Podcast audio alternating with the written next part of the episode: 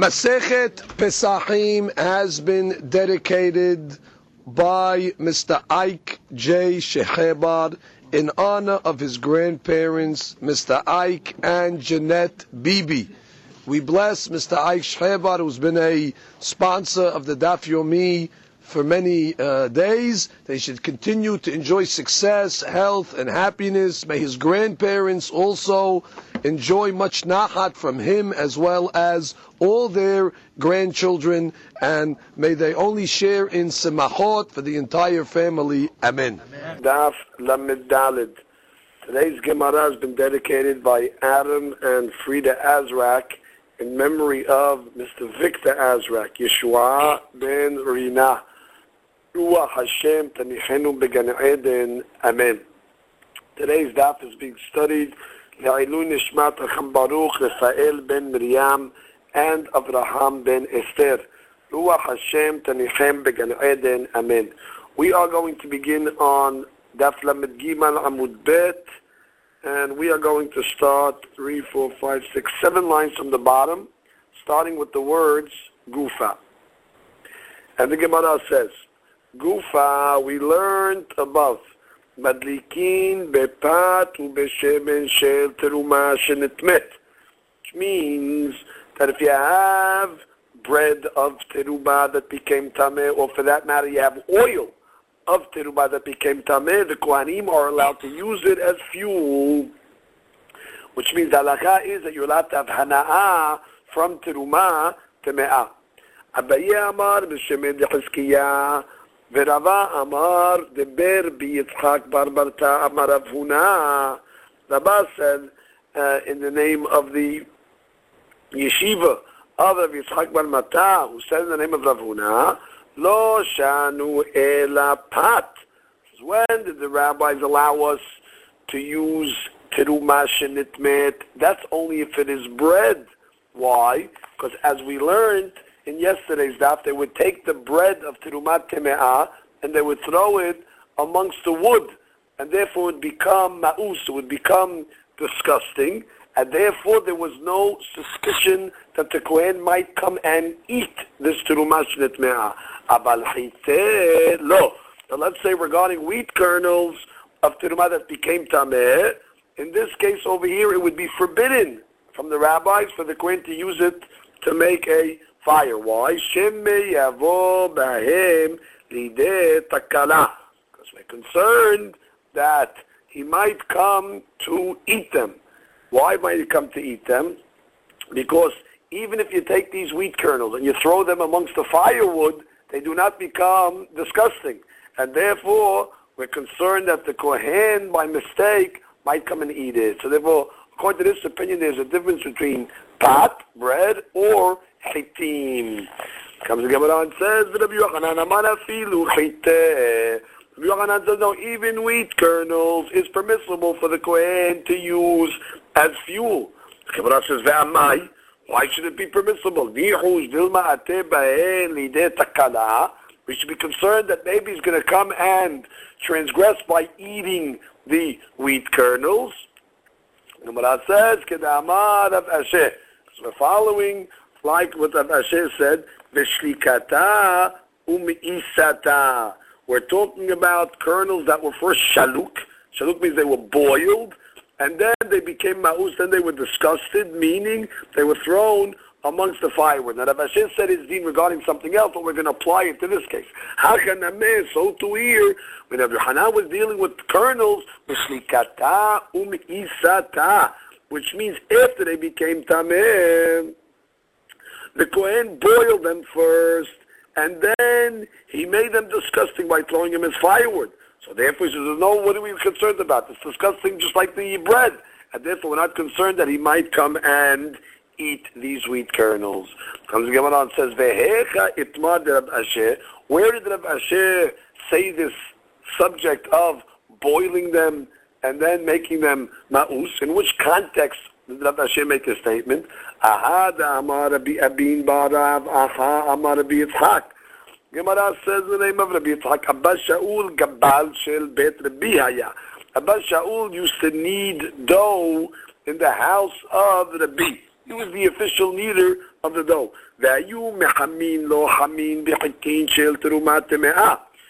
So they would heat water for him. And how did they heat this water? They would take 15 wheat kernels of terumah that became teme'ah, and they would use it to heat for him water. Now, even though he was kneading dough, and he was very careful to make sure that the dough he was kneading remained betahara, because he worked for the bee, and we know that the bee was makpid. He was careful to even eat regular foods, meaning chulin, betahara. So therefore, Abba Shaul, that was the kneader, was very careful to make sure that the dough remained tahor. And what did they use as the fuel? The fuel was terumah shenitmet, terumah that became tameh. What we're talking specifically about, wheat kernels. So comes the Gemara and says, Amai, how did they allow to use these wheat kernels? Why don't we concern that what? That somebody might come and eat them, and therefore you're going to have a problem. So he says, this was done with kernels, that they first boiled them, and after they boiled them, they were made disgusting, and therefore there was no fear that somebody was going to come and eat them. Now, of course, Abba Shaul had to be careful when he was kneading this dough, that the dough does not come in contact with the chitin, because they were indeed tameh, and he wanted to make the dough tahor for Rabbi. So you see over here that Rav Asher applied his rule that if you make it boiled first, if you boil the wheat, then already they become ma'us, and therefore, once they're thrown in the firewood, there is no suspicion that you might come and eat it. Now the Gemara goes on to a new point. Abaye bar Avin ve'Rav Hananya bar Avin Tanu terumot be'Rabba. Abaye bar Avin and Rav Hananya bar Avin, they learned Masechet terumot in the Bet Midrash of Rabba. Paga behu Rabbah bar Matna. So one time, Rabbah bar Matna met them. Amar lehu, so he told them, "Mai amritu b'terumot de'be'mor." What's the Hiddushim that you learned in the yeshiva of Rabbah regarding Masechet Terumot? Amru lehu, so they told him, "My kashalach, what's your question? What's difficult that you're asking?" Amar lehu, so he said to them, "Tanam, we learned in the Mishnah Terumot, shetile terumot shenitmeu ustalan." Let's say you have terumah plants that became tameh. For example, as she says, let's say you have stalks of cabbage or stalks of leek, that they were detached from the ground, and therefore they were separated for terumah, therefore they have a kedusha, and then what happened? They were replanted. So now again, you're replanting terumah that became teme'ah, which means these cabbages, for example, after they were designated for terumah, they got tum'ah. Now you go and replant them. So the Mishnah says, Tehorim militameh. They become pure in the fact that what? They cannot mitameh other things.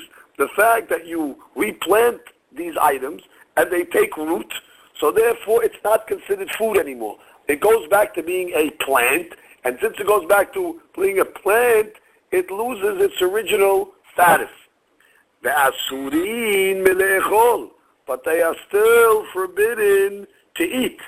So the question he asked was, once you tell me that once you replant these items, they are tahor, they cannot generate tum'ah, amai asurin milechol. So then why should you tell me that a kohen cannot eat them? Which means, obviously these items do not remain betum'ah, because you're telling me that once you replant them, it loses its status.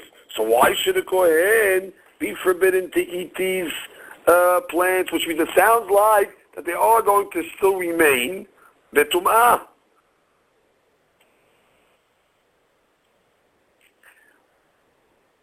So that was the question that he asked. Amai asurin mele'echol. If they're not tameh, so the Kohen should be allowed to eat it. Amru leh. So they answered him.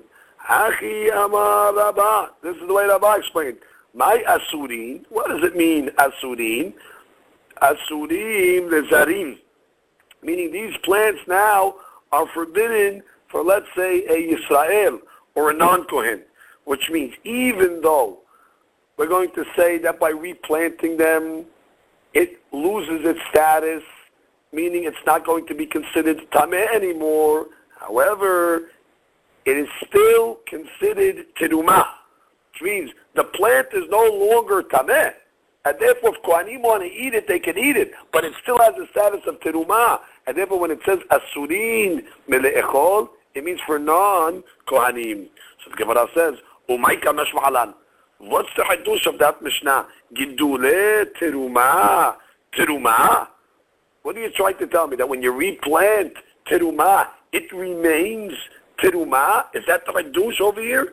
That when you have a new growth of terumah, which means the plant itself still remains terumah. I mean, not only what grows from it, but the plant itself that you re-rooted, it maintains the status of terumah. Therefore, non-Kohen cannot eat it. Because we know this. Tanina, we learned it already from another Mishnah that clearly says, Gedule terumah, terumah, which means the growth of terumah is considered like terumah itself. Now, this is according to the Torah law. I take it back. This is according to the Rabbanan. According to Torah law, once you replant terumah, it indeed loses its status of terumah, and it's totally nullified and goes back to becoming a regular plant. However, the rabbis came along and said that when you plant terumah, it remains terumah. Why did the rabbis make such an injunction? Because of the following concern. Let's say you'll have a non-Kohen, and he has terumah, and he doesn't want to give the terumah to the Kohen. So what does he do? He'll go replant it. Now, once he replants it, it loses the status of terumah, and he can continue enjoying eating the growth. So then the rabbi said, no, once you have terumah and you replant it, it's not going to help you to replant now and go back to becoming cholin. It's going to remain terumah if we have no benefit from withholding it to the Kohen. So in any event, that Mishnah cannot be telling me that when you replant terumah, it maintains its status of terumah, because it is obvious. We have a Bifirush Mishnah. So you're going to say, oh, maybe the Hadush is like this. Vechi tema gidule gidulin. Maybe it's talking about the growth that derives from the plant's new growth. What is this referring to? The Gemara will explain. Umayka mashma'alan. And what's the hadush? Bedavar she'en zar'o kaleh. Which means there are certain type of plants that the original plant or the original seed after you plant it remains. It does not disintegrate. It does not perish. An example of that would be an onion. An onion, when you plant it in the ground, it has the ability to produce more onions, but the original onion still remains. And therefore, the Hadush of the Gemara is that maybe not only like we just thought to say, let's say if a person planted wheat. A person plants wheat, in that case, the original seed perishes. And the Hadush you're telling me is that when you plant it in the ground, so therefore whatever grows from it is going to become terumah as well, which means when you put the wheat of terumah back in the ground, it remains terumah. It's coming to say, no, maybe the Hadush is that let's say you have now a bulb of onion that was terumah, and you put it in the ground.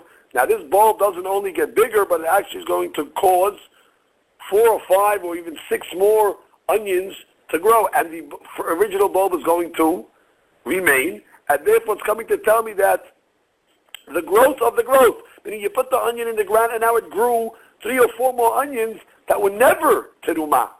Not like the first onion that just, grew a little more. Now it's producing totally different onions, and still you're telling me what? That the new growth has the status of terumah, and that would be the chidush.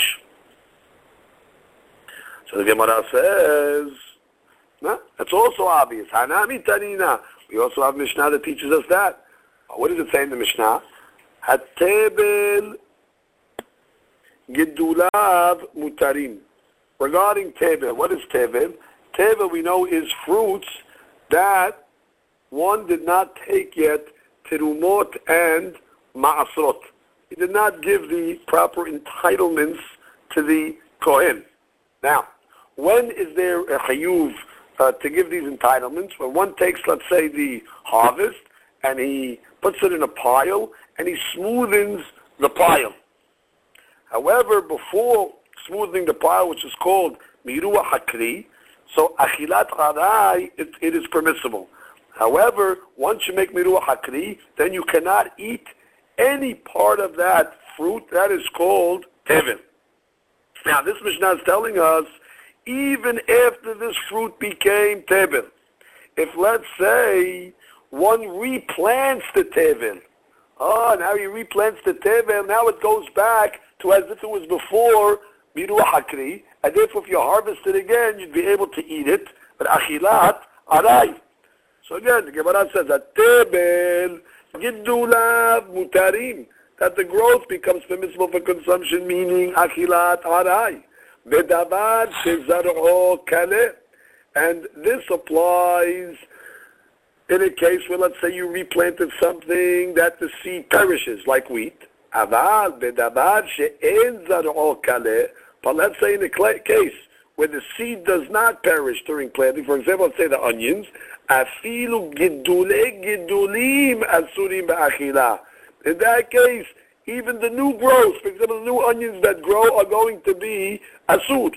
So what do you see over here? By tevel, the only time we say it's negated is in a case where the seed perishes. That makes sense. The seed perishes, so therefore it's considered a new item. For example, you planted wheat of tevel. Oh, good, so now you planted it in the ground, the seed perishes. So now I understand why you tell me it goes back to its original status as if it was before Miruah Hakri, before Achilat Arai is mutar. But if the seed is kayam, for example, it's like by an onion where the seed, the bulb stays, and therefore the chaytushas and all this new stuff that comes out of it also is going to have a status of tevil, and it's going to be forbidden, even achilat arai. And therefore the Gemara wants to derive that just like this law applies by tevil, certainly it's going to apply by terumah. Obviously, terumah has more stringent than tevil. And therefore, we'll say the same thing. If you planted a bulb of terumah, an onion, let's say, and now that onion produced more, those are gidulei gidulim, and since the bulb is still kayam, it did not perish, so everything is going to maintain the status of terumah. So we're back to the question. What was the hidush in that Mishnah when it said, asurim le'echol? It's not referring to, let's say, when one planted wheat, because we understand that it maintains its status, and midrabanan, and it's not referring to the onions, because we also understand that the growths that come out of it also are going to maintain their status of terumah. Therefore, it's going to be asur for a Yisrael to eat, because it's still terumah. So what is the hadush then?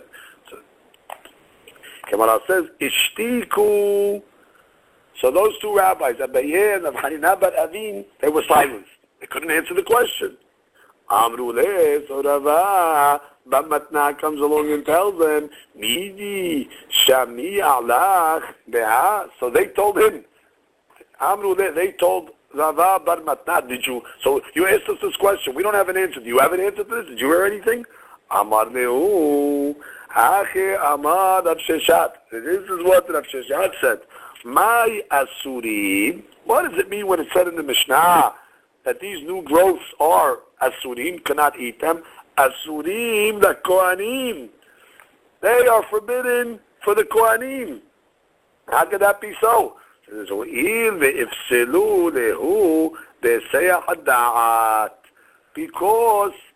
since after they were replanted, these plants of terumah were now unattended to. Which means there was a seyach adat. The Kohen took his mind off these items.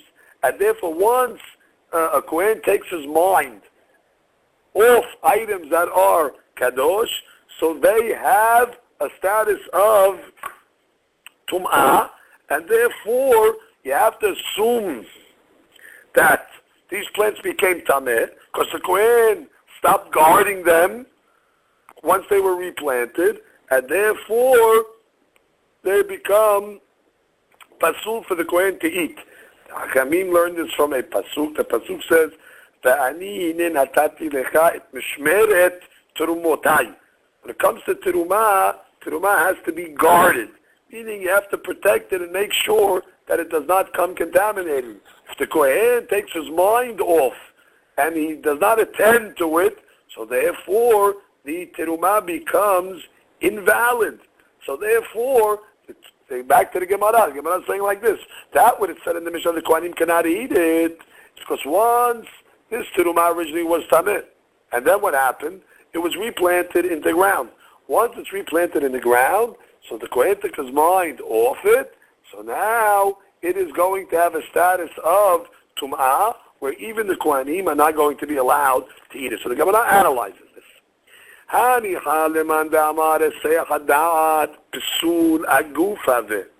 Which means, what is this psul of eseyach hadat, when the Kohen does not pay attention to the terumah and invalidates it? How does this work? So if you say that there's a special stringency that the Hakamim came along and said by Tiruman Kodshim, because since these items are very holy, they have a lot of sanctity, so therefore you have to guard them very seriously. And therefore, if there's a lapse in the guarding and one does not pay attention, so therefore it's going to consider that what? These items are going to become Tameh. Which means it's a stringency that the Hakamim put regarding Tirumah and Kodshim. So if you say, so now we understand that since these plants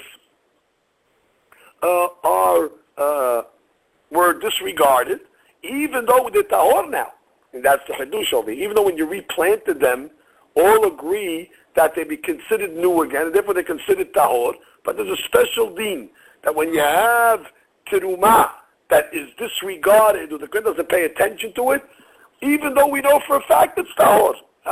We replanted it, doesn't matter.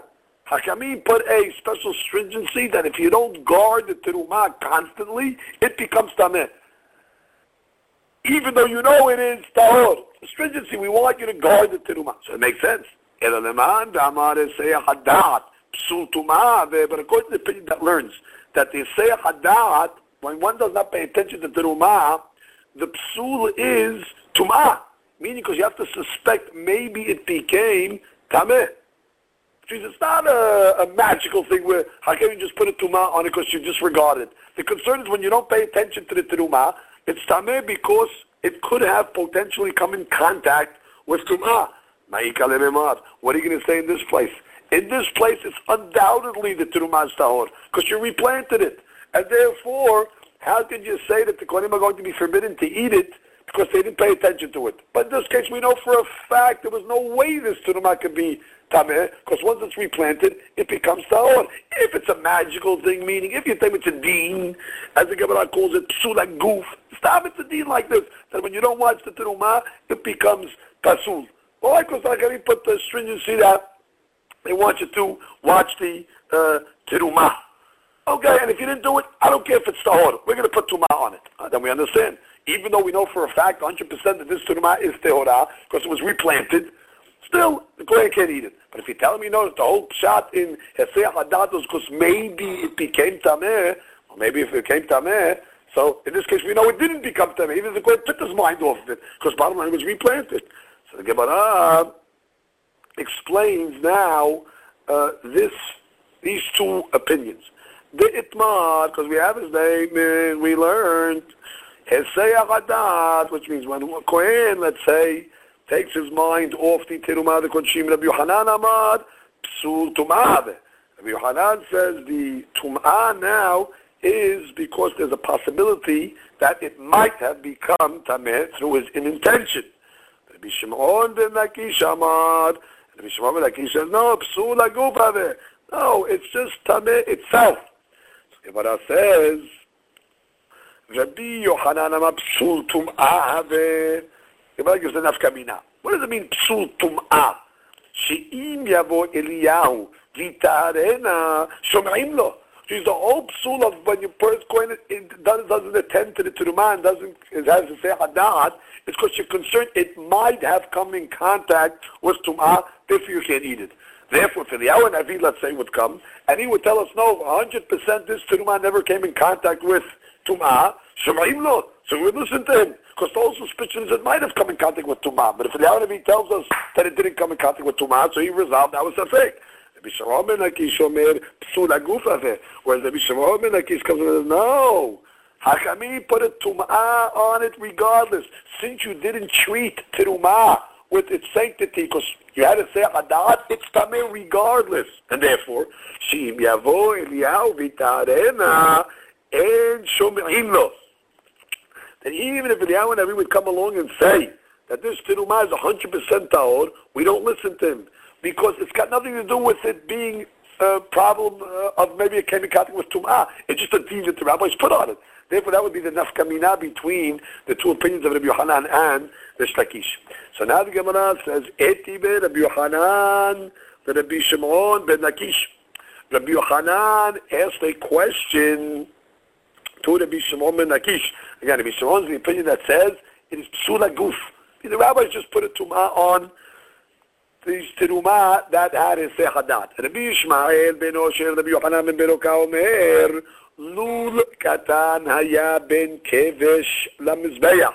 There was a small cavity built into the floor of the Beit HaMikdash between the ramp that used to go up to the mizbeach hachitzon and the mizbeach. So on the way up to the ramp, on the ground next to the ramp, they built a certain like a window, as she says, the hole in the ground. B'maravo shel kevesh. They put it on the western side of the ramp leading up to the Mizbeach. And what did they put in this cavity?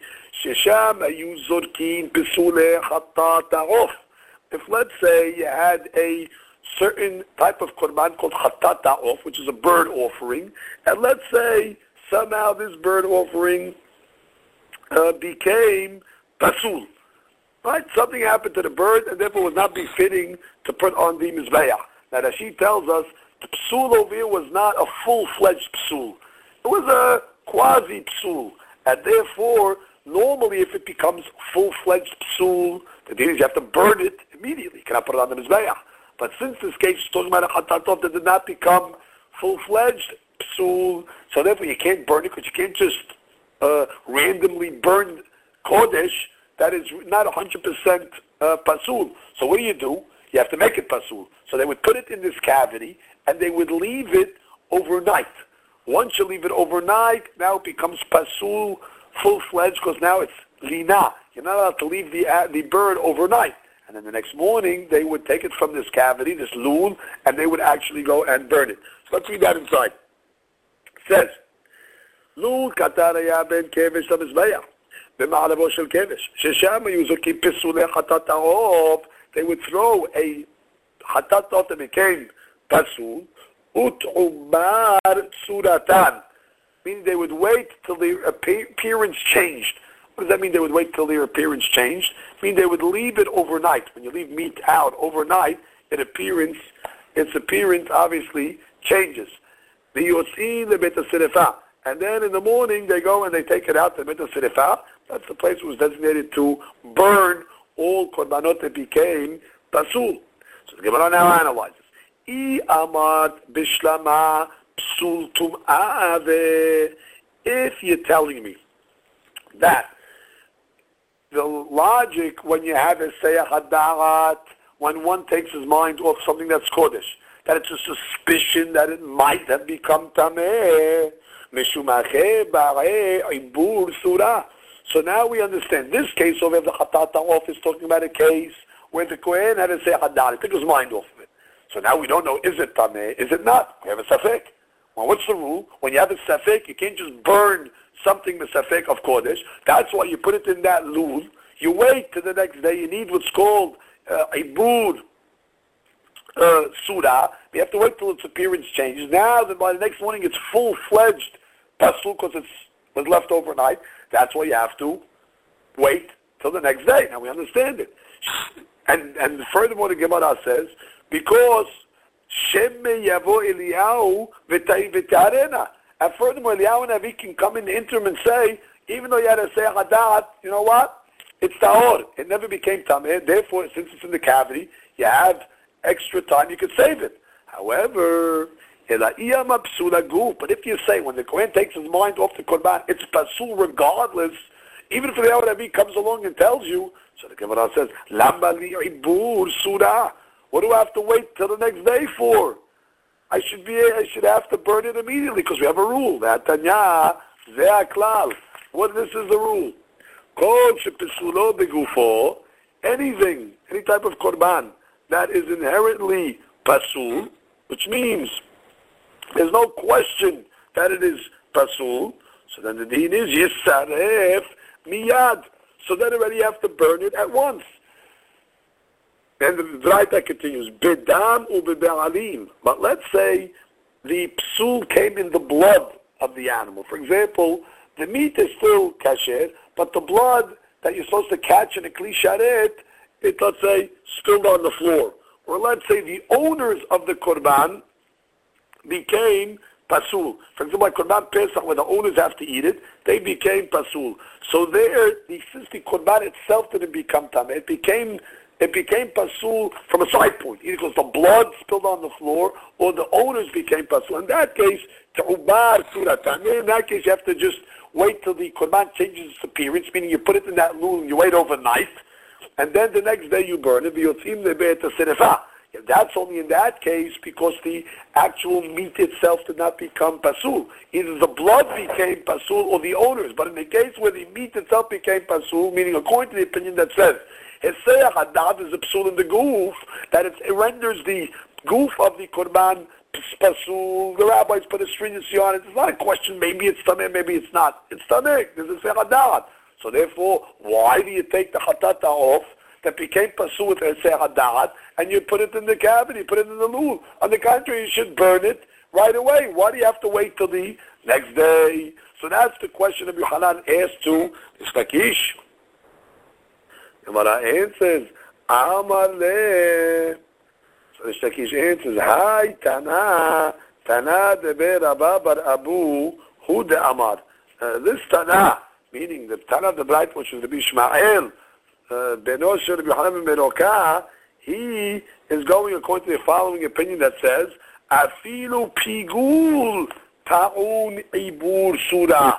That even if a korban became tameh, intrinsically, meaning with pigul. What is pigul? For example, the Kohen had bad thoughts when he brought the korban, either, let's say, to eat the meat past its time, or to eat the meat outside of its designated place, where everybody agrees pigul, that makes the actual animal pasul, intrinsic, and still, he holds you need a ibur surah. You still don't burn it right away, you have to wait to the next day. So therefore, even if you want to tell me that when one has a sechadat on a korban and it's psula guf, still, obviously this opinion holds, even by psula guf, you don't burn right away. That's following that opinion. There is no question on me. You're bringing me an opinion that holds even pigul is not burned right away. So therefore, there is no question. That is a special opinion of that Tana. So Rabbi Hanan now answers Takish another question. He asked him a question. Nitma o shenifsal habasar. Let's say the meat of a korban became tameh somehow, or it became pasul. The difference between nitma or nifsal is nitma, it became tameh and has the ability to metameh others. Nifsal means it became pasul, but does not have the ability to transmit it further. Or let's say the meat was taken out literally of the curtains, meaning the meat was taken out of its designated place where it's permissible. The B'li Ha'ezer says, Yizrot. Still, the Kohen should sprinkle the blood and throw the blood on the Mizbeach. Meaning, this opinion of Rabbi Eliezer holds that even though the meat itself is not viable, it became pasul, it became tameh, chutz l'kiraim, but that does not affect the blood. You still have to make zirika. Rabbi Yoshua Ameh lo yizrok. Rabbi Yoshua says no, you can't make zirika because since the meat is not valid anymore, so therefore the blood is also not valid for zirika. But Rabbi Yoshua does indeed agree. She'im zarak, that if in this case you did throw the blood on the mizbeach, churtza. Churtza meaning it'll be accepted. Which means only in the case of the b'diavad, where this korban was invalid and the kohen sprinkled.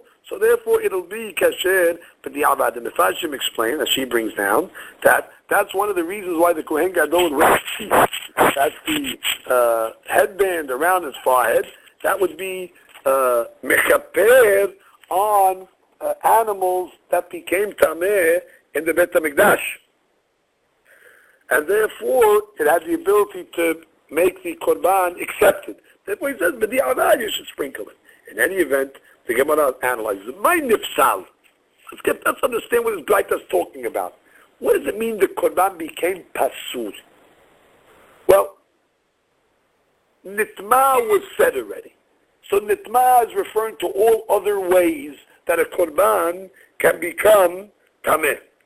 From the fact that it says nifsal, it must be talking about a different type of psul. La b'sei hadat.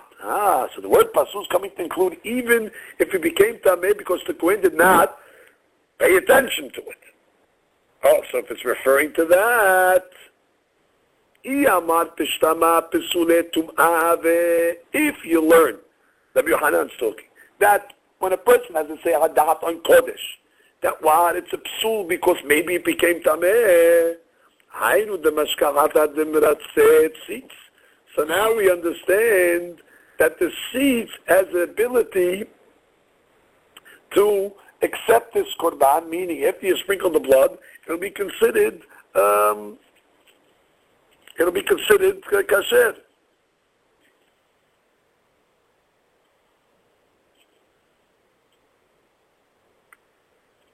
So therefore, again, we read again.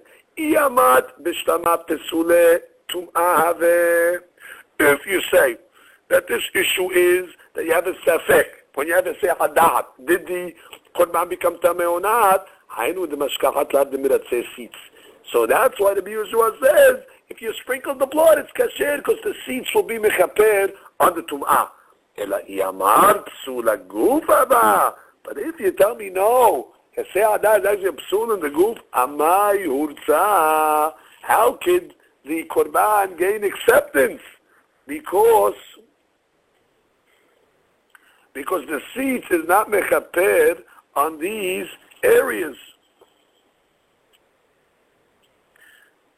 Which means, if the meat became pasul because it left the walls, that's not intrinsic in the meat. The seeds can mechaper and bring atonement for such a korban. If, let's say, another external factor, the Kohen, let's say, had thought he's going to eat the korban outside its time, also, that is not intrinsically in the meat itself. Of course, the meat is pasul, but it's not intrinsic. And therefore, the seeds can mechaper. However, if it's intrinsic, for example, in the case of a sehadat, if you tell me that it's psul aguf, how can the Yeshua say if you sprinkle the blood, it'll be kasher b'diavad? The seeds is not have to be mechaper. So the Shtakish answers, no, my nifsal, what did it mean? When it said nifsal, you told me that nifsal means that it was because the Kohen had to say hadat? No. Nifsal b'tbul yom. We're talking about a tbul yom came in contact with the korban. What is a tbul yom? Someone that became tameh, and he went to the mikveh, and it is still before sunset. So before sunset, he still is tameh to the extent that he can metameh kodashim. And therefore, that's the reason. Meaning this case over here is where the Tabul Yom touched the Korban. Now, the Hidush is, since the Tabul Yom is partly tahor, I mean, he did go to the mikveh, and therefore it really doesn't posel the meat, we'll call it intrinsically. Therefore, if the blood was sprinkled, it'll be valid, because the seed of the Kohen Gadol has the ability to mechaper. It's not considered that the meat itself is pasul beguf, because since it only became tameh through a tibul yom, and the tibul yom really is tahor, he went to the mikveh, so therefore it can be accepted. So that's what are you talking about? How could that be? Hainu tameh. Isn't that the case of tameh? You gave me cases of tameh and pasul. Isn't included in the case of tameh a case of a tevul yom that touched the korban? So Gemara answers like you say, tre gavne tameh. There are two different types of tumah, which means there is a tumah of a regular tumah, and then there's a tumah of the Tevul Yom, which means the Braita makes a distinction between two sorts of Tumah, meaning either, let's say, it became Tameh through Pigul, meaning the Kohen had bad thoughts, meaning outside its time or outside its place, or it became Pasul through a Tevul Yom.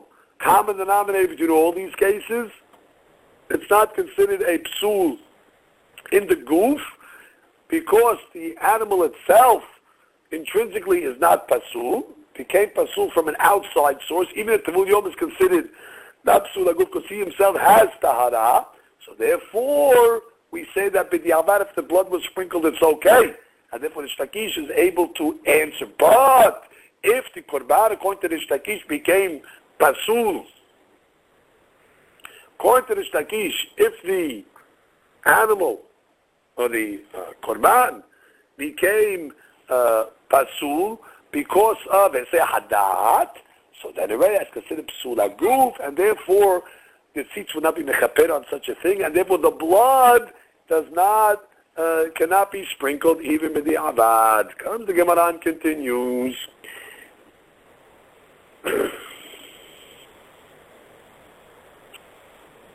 Kisalik Ravin. When Ravin left Babel and he went to Eretz Israel, Amra l'shemate kamed Rabbidimia. So he said over his hadushim and halachot in front of Rabbidimia.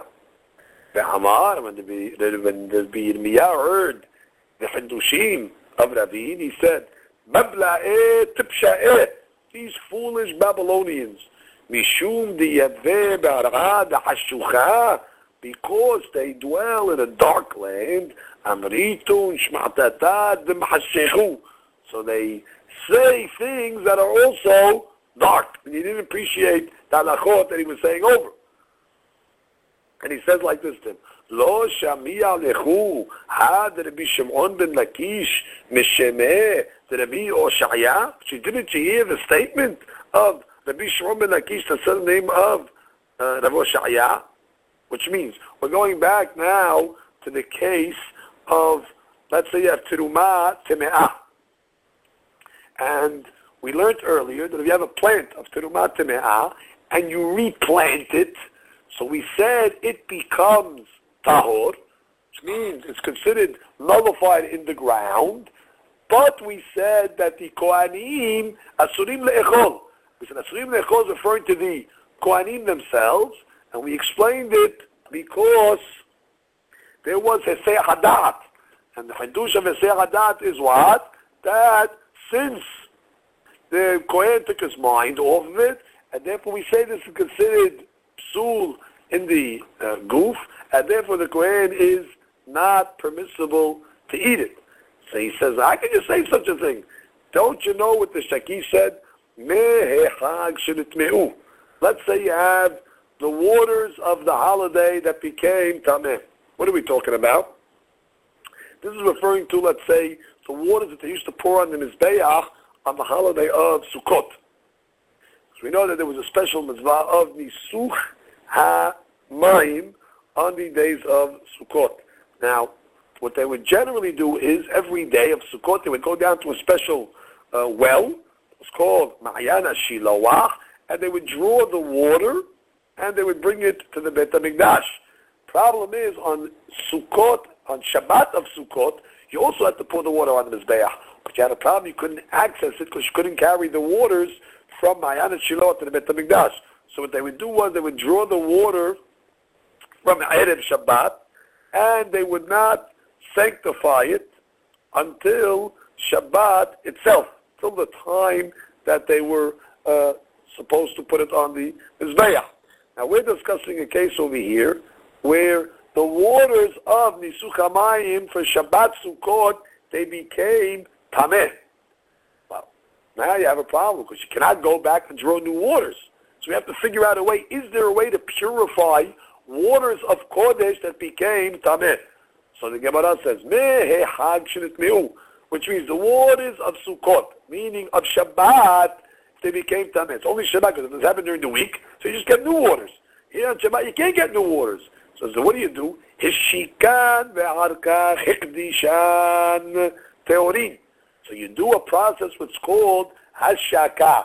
Hashaka means you take the waters and you attach them to a mikveh, which means you, literally hashaka means to kiss, which means you attach the waters of this Nisuch HaMayim that became Tameh, and let it touch the waters of a mikveh, so that waters of the mikveh has the ability to mitahir these waters. Another way of saying hashaka would be ziri'ah, meaning as if you're replanting the waters in a mikveh. But the deen is, first you have to make hashaka, first you have to kiss the waters to the mikveh, and then you sanctify them. Then you have to sanctify them to make them Kodesh. Then Teorin. Then the process works. But if, let's say, they made it Kodesh first. For example, let's say they put it in the Kli Sharet, these Mayim Temeim. And then after you made them Kodesh, you went and made Hashaka. So then the deen is Temeim. Then they do not have the ability to become, they remain Tameh. Bottom line, when you make hashaka, that's like you're replanting them in the mikveh.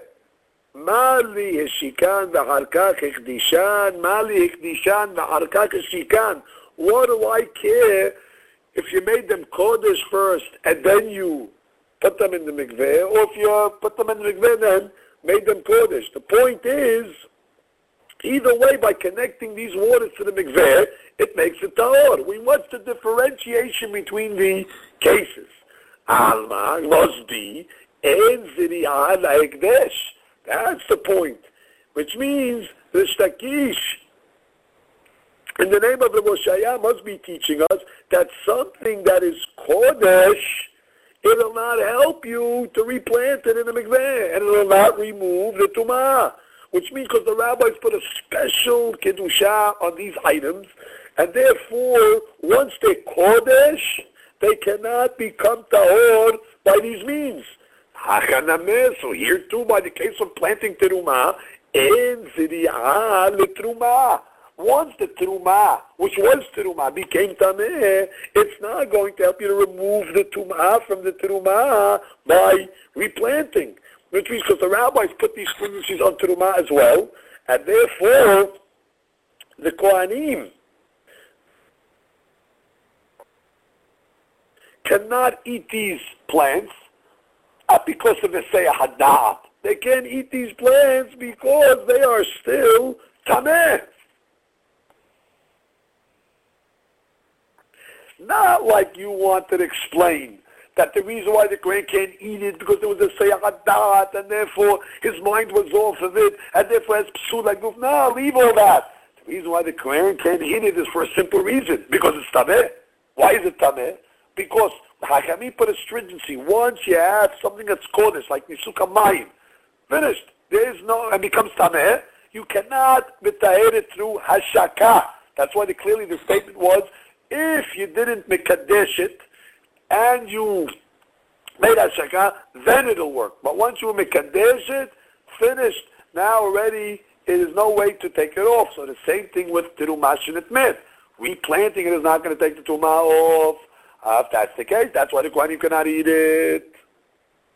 Now the Gemara analyzes. Yativ Rav Dimi become la lehashmata. Rav Dimi was sitting and he repeated this specialty that we just learned about. Nisul Kamayim Amal Abaye Hikdishan Bichli Ka'amad, which means when Rabbi Oshaya said that if you made it Kodesh, that Hashakah is not going to work, is it referring to the made it Kodesh by putting it in a keli? One of the ways to make the Mayim Kodesh is you take the vessel, the Kli Sharet, and you pour the Mayim into it, and it would become Kodesh.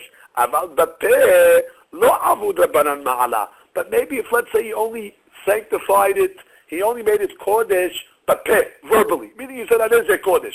That's a lower level of sanctification. Maybe the rabbis were not stringent in such a case. Meaning, maybe the rabbis were only when you made Hikdesh B'Kli, which is the strictest Hikdesh, that's the highest level of Hikdesh, because normally when you put something in a Keli, it becomes Kedushat HaGuf, it intrinsically becomes Kodesh. In that case, the rabbi said, Hashakah will not take it off of its Tum'ah.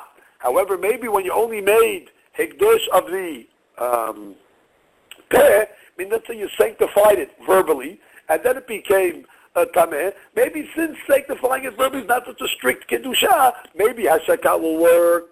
Or maybe they made their stringency even Bapeh. So that was the question that Rav Dimi had. Amaleh. Well, actually, that's the question that they asked Rav Dimi. But yeah, the question of Dimi answers. Amale Zudo Shamatis. Well, I didn't hear regarding this exact case, but Kayotsebo Shamati, but I heard something similar that will apply. And basically what Dimi is going to come along and say that the Deen applies even if something was just sanctified verbally, it has enough Kedusha where the rabbis are going to say that you cannot take it off through Hashaka or Ziri'ah. That might be Abu Rabbi Hanan. Okay, you have grapes, like we learned in yesterday's daf. You have grapes that became tameh. Now, you want to use these grapes, you want to use the wine from these grapes for nisul chayayim. Pouring the wine in the mizbeach is considered kodesh. So what did you do? If you press the grapes first, and then you sanctified and made the juice of it kodesh, teorin. Because, if you remember, we learned that even though the alabim is tameh, we look at the juice that's in the grapes as separate, and therefore the grapes do not have the ability to mitameh the juice if it is less than a shi'ud, meaning if the grapes are less than a shi'ud of a kabetah, so therefore does not have the ability to mitameh the juice that is within. So the Gemara says, Derachan, if you press them, and then only after you made the juice that comes out of it Kodesh, and it says it is Tehorim.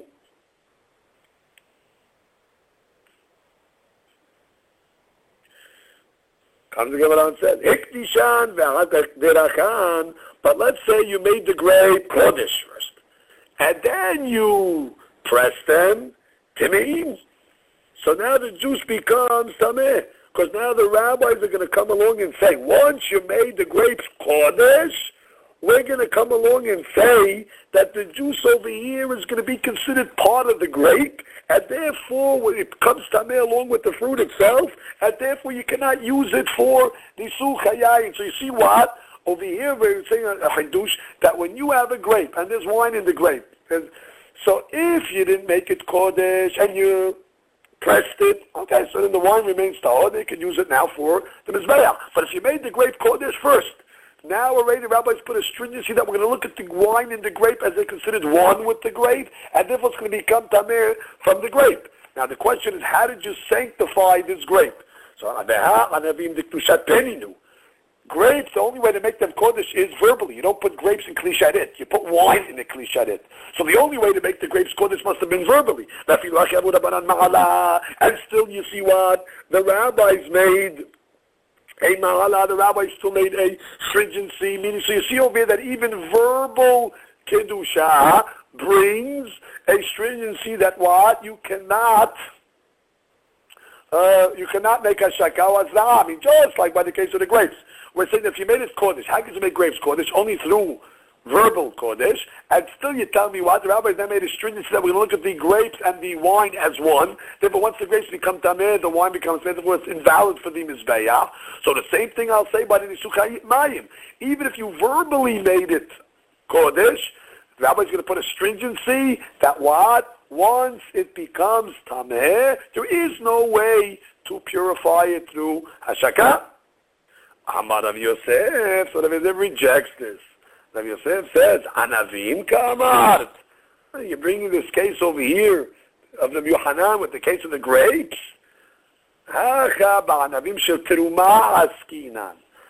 These grapes were not grapes of Nisucha Yayin. These grapes over here were grapes of Terumah.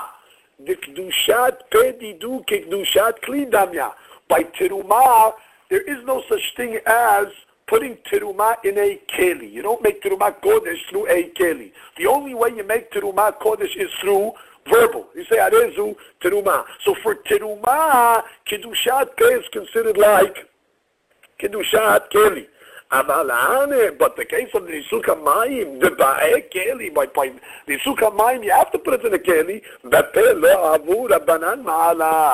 Maybe the rabbis did not make a stringency, which is you have no proof from that case of the grapes, because those grapes were terumah. Terumah, verbally sanctifying them, is considered as if you put it in a keli, because that's the highest level of terumah. You make kedushat b'peh. You don't put terumah in a keli to make it kadosh, and therefore, for terumah, kedushat b'peh is considered kedushat keli. But for nisuka mayim, where it's you do have to put it in a kli sharet. Maybe making a Kedusha of Peh verbal, the rabbis did not put this stringency, and therefore Rabbi Yosef says it's possible that if you just made Kedusha Peh by Nisuch HaMayim, it would, and it became Tameh subsequently, it would still be permissible to make it Tahor through Hashikah. So we have no proof by the case of Terumah, by the case of Anavim, grapes, because indeed it was referring to grapes of Terumah. Baruch Adonai Le'olam. Amen.